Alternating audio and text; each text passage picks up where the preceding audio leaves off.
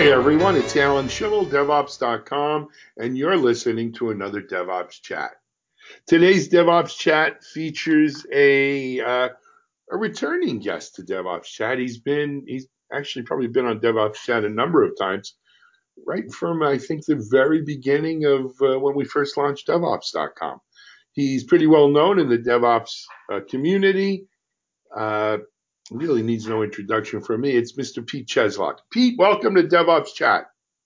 Hey, thanks a lot. Thanks for having me.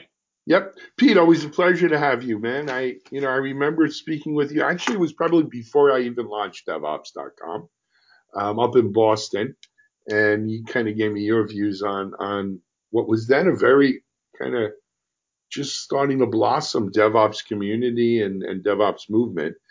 And uh, since that time, obviously, a lot, a lot of water under the bridge, and many different hats that you've worn, Pete. Uh, here to introduce you today, though, with your latest uh, position in helping a company grow, and that company's called Chaos Search, correct? Yeah, that's correct.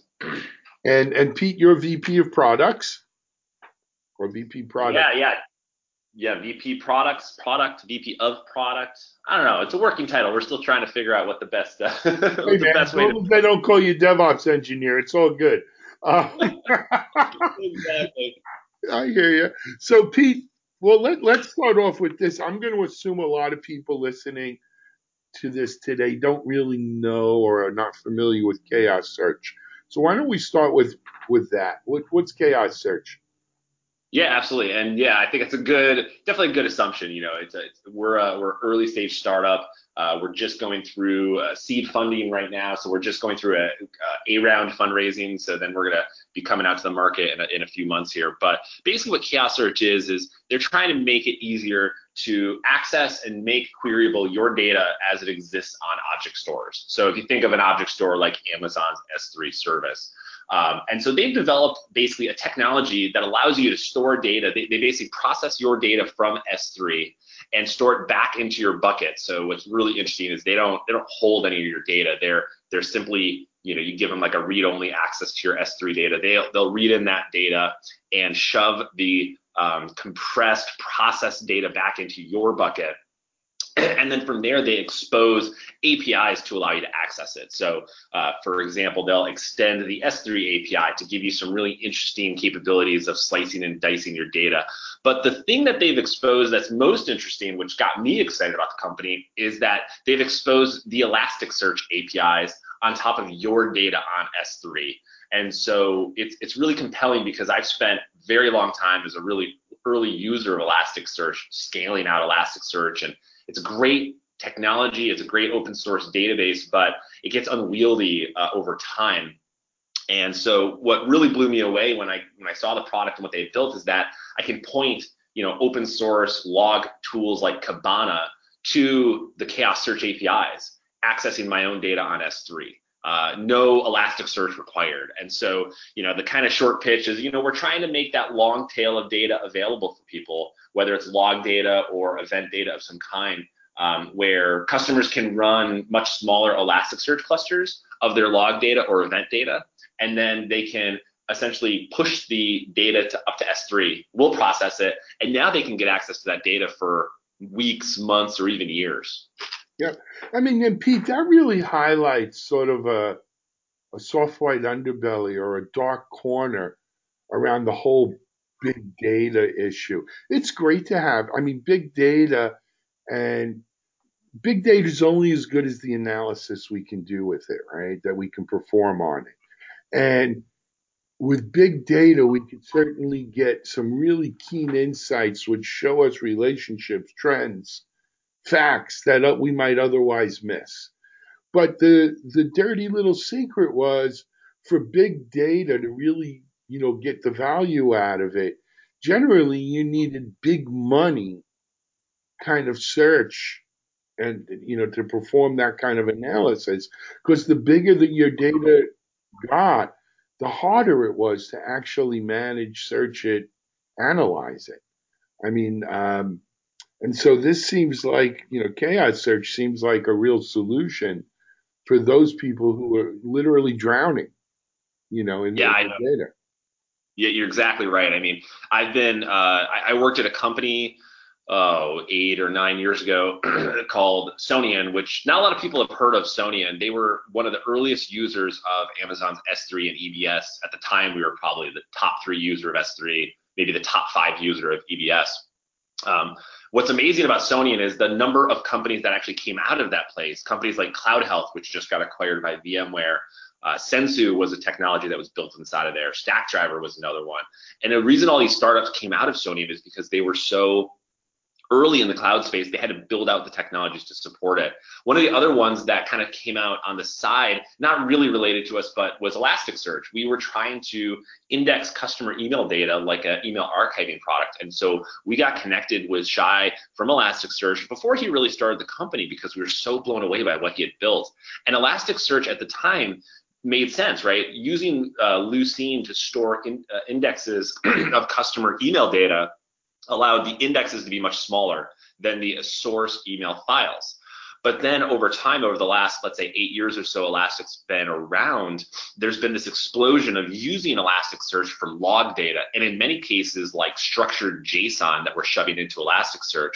And due to the inverted index uh, uh, nature of Lucene, the, the data blows up inside of Lucene, where you might actually store four or five times more in disk storage um, on Elasticsearch. So if you shove in, you know, a terabyte of, of JSON logs into your Elasticsearch cluster, that could be three or four terabytes of Lucene indexes. And then you have to think about like, well, I want like durability and reliability. So now I need to like run a, a replica index. So now you're talking for every terabyte into Elasticsearch, you need like eight terabytes of physical disk.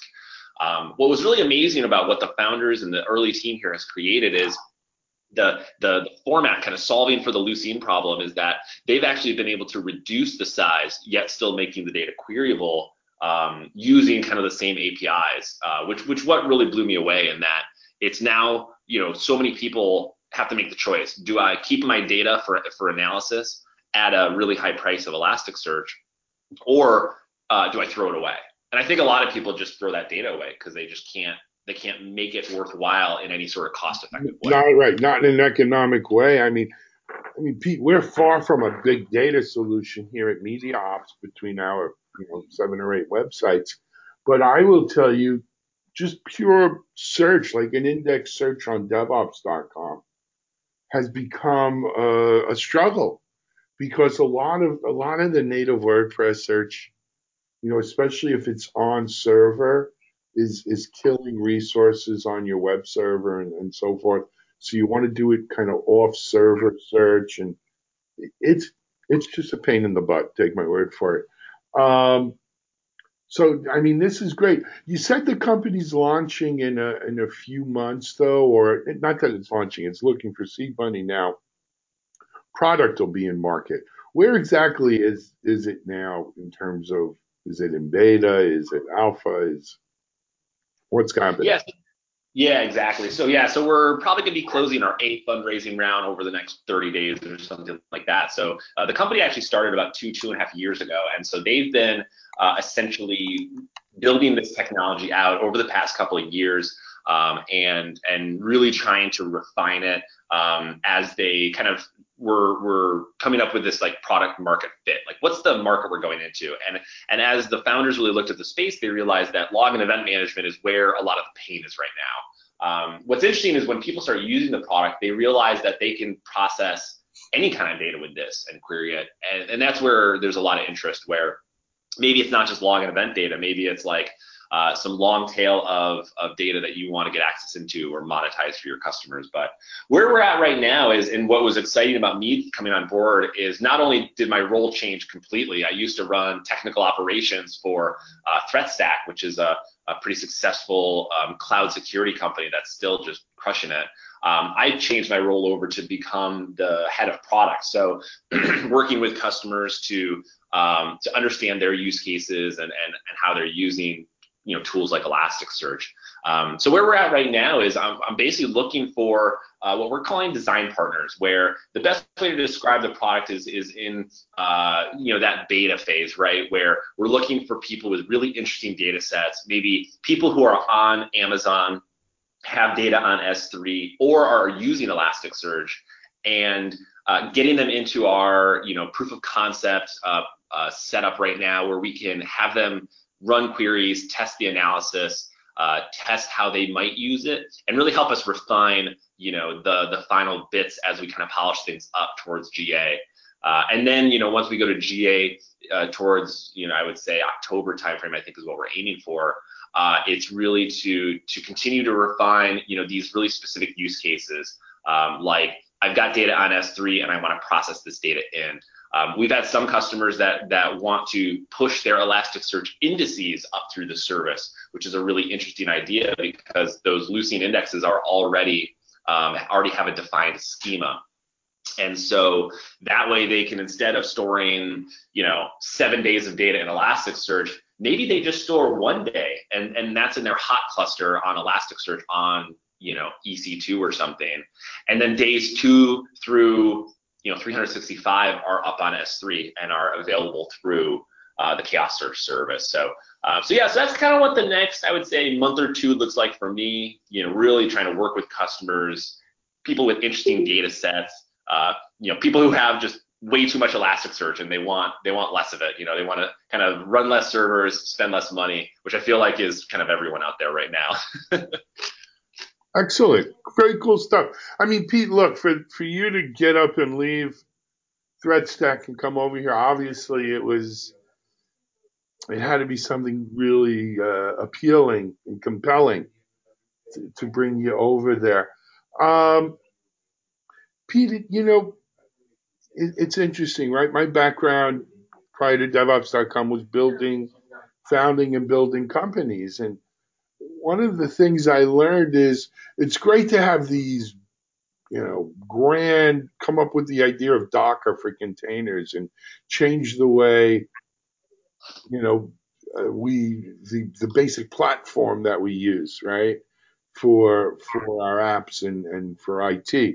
But those kinds, those revolutionary kinds of things are really kind of few and far between, especially the ones that succeed really IT moves along in evolutionary kind of ways where it's it's a it's a thing like this. It's a thing like what chaos search is doing that makes it easier, better, faster, more economical to really get a hold of your big data and and do the analysis and and you know get a handle on it that you need to make it valuable. Right? Yeah, I mean exactly right. Yep. And and so you know this just feels that way to me that this is this is a lot. Some people may say well it's not earth shattering but no but it's it's the logical step. It's the glue that you need to you know big data is a big concept and it's great and it's going to revolutionize things and we get it. But you need the, the chaos search sort of glue to make these things happen right? And, yeah what's what's amazing is as, as I've talked to, you know, people running a lot of Elasticsearch, a lot of data on S3, you know, it, it, it's a really easy sell because I can go to them and and get and get them away from running these huge clusters that they may not even take a lot of queries too. That's what's interesting is maybe they're only querying their data in an automated way last hour, 24 hours.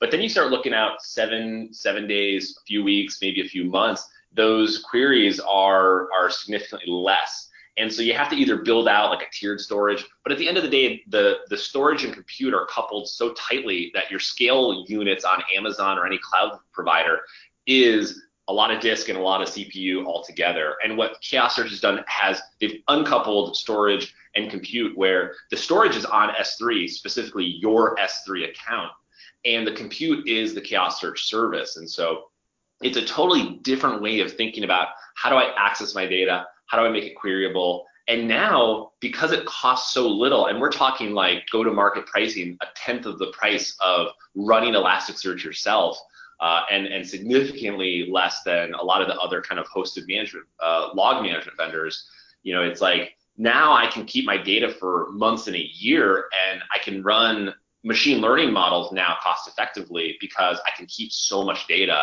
um, that's the part that's super interesting is, is how does this change you know data science and those companies that really want to have the long tail of data for ML AI testing, uh, and uh, and and how does this change, you know, how they work their models, how they build it in, and we're even trying to build in like TensorFlow integration into the application so that you know you can just access it from within without having needing to have all this crazy data science experience.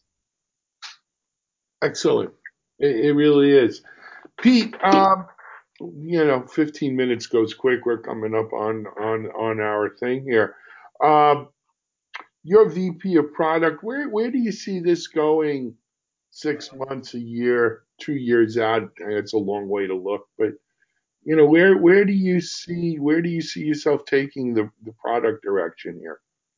Yeah, no, I, I would like to joke that the next six months are, you know, clear and in focus. Things get really fuzzy really quick after that. But the nice thing is, I think we have a, a pretty, um, you know, pretty clear plan going out a bit. You know, through the end of the year, you know, reaching GA, bringing some customers on board that we can solve a problem for them. But really, early next year, you know, we're going to start betaing, um, you know, a self-service kind of model where people can come in and try it out, and probably doing even a freemium model because um, you know, since the data is in your S3 bucket, we're just processing that data. You know, the cost is very low. So, you know, being able to provide someone a couple of gigs a day of, of data processing, um, you know, it's pretty easy for us. And then that way people can kind of get their feet wet and try it out, and we can really start building a community around it.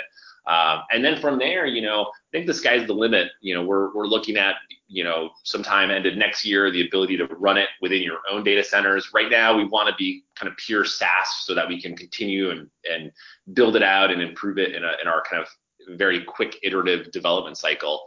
Um, but really, it's it's a data platform we're building. I mean, we're going after that log and event management space because it's so painful for so many people, costs a lot of money. But you know, the long term for us is is what other APIs could we expose on top of your data on S3? Um, Elasticsearch seemed to make a lot of sense given the market. We've extended S3 with some interesting features, but like, what, what else is there? You know, what are different ways people are trying to access their data? Um, and so I think that'll be a lot of fun to to kind of chat with people, understand their their pain, and and and maybe actually bring them a nice solution to that pain. Absolutely, and I'm sure you'll have a ball doing it, Pete. Um, anyway, we're we're over time here. Pete Cheslock, newly minted VP Products Chaos Search. Thanks for joining us joining us on this episode of DevOps uh, Chat, and we look forward to hearing more more about Chaos Search and about your adventures, Pete. Yeah, thanks a lot. Thanks for having me. This was a lot of fun. Always a pleasure. Pete Cheslock, Chaos Search. This is Alan Shimel for DevOps.com. You just listened to another DevOps Chat.